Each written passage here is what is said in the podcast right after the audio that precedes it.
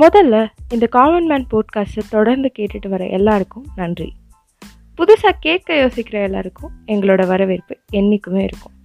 இது மற்றொரு புதிய முயற்சி த ஹிச் ஹைக்கிங் பாத் ஒரு சராசரி மனுஷன் மலை உச்சியை நோக்கி பயணம் ஒன்று போனால் அதில் பல நல்ல விஷயங்கள் பல தருமாற்றங்களை சந்திக்கணும்.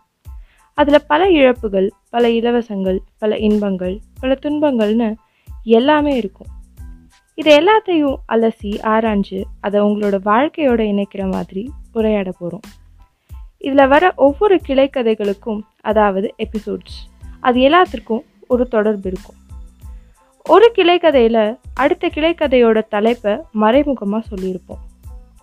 அது ஒரு வரியாவோ இல்லை இரண்டு வரியாவோ வரும்.